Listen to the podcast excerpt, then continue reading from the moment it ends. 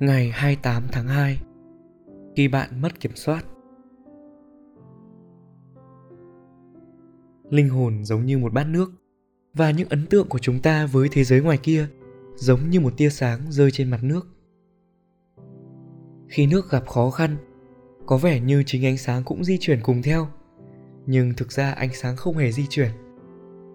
Vì vậy, khi một người mất bình tĩnh đó không phải là kỹ năng và phẩm hạnh của họ đang có vấn đề, mà là tinh thần của họ, và khi tinh thần đó bình tĩnh lại, hãy giải quyết những điều đó.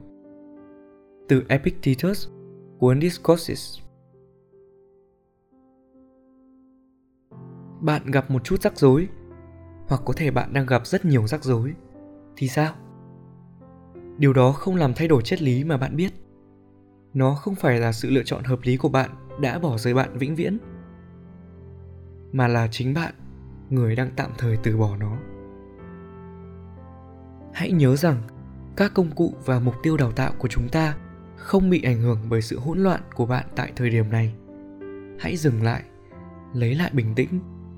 Nó vẫn đang chờ bạn.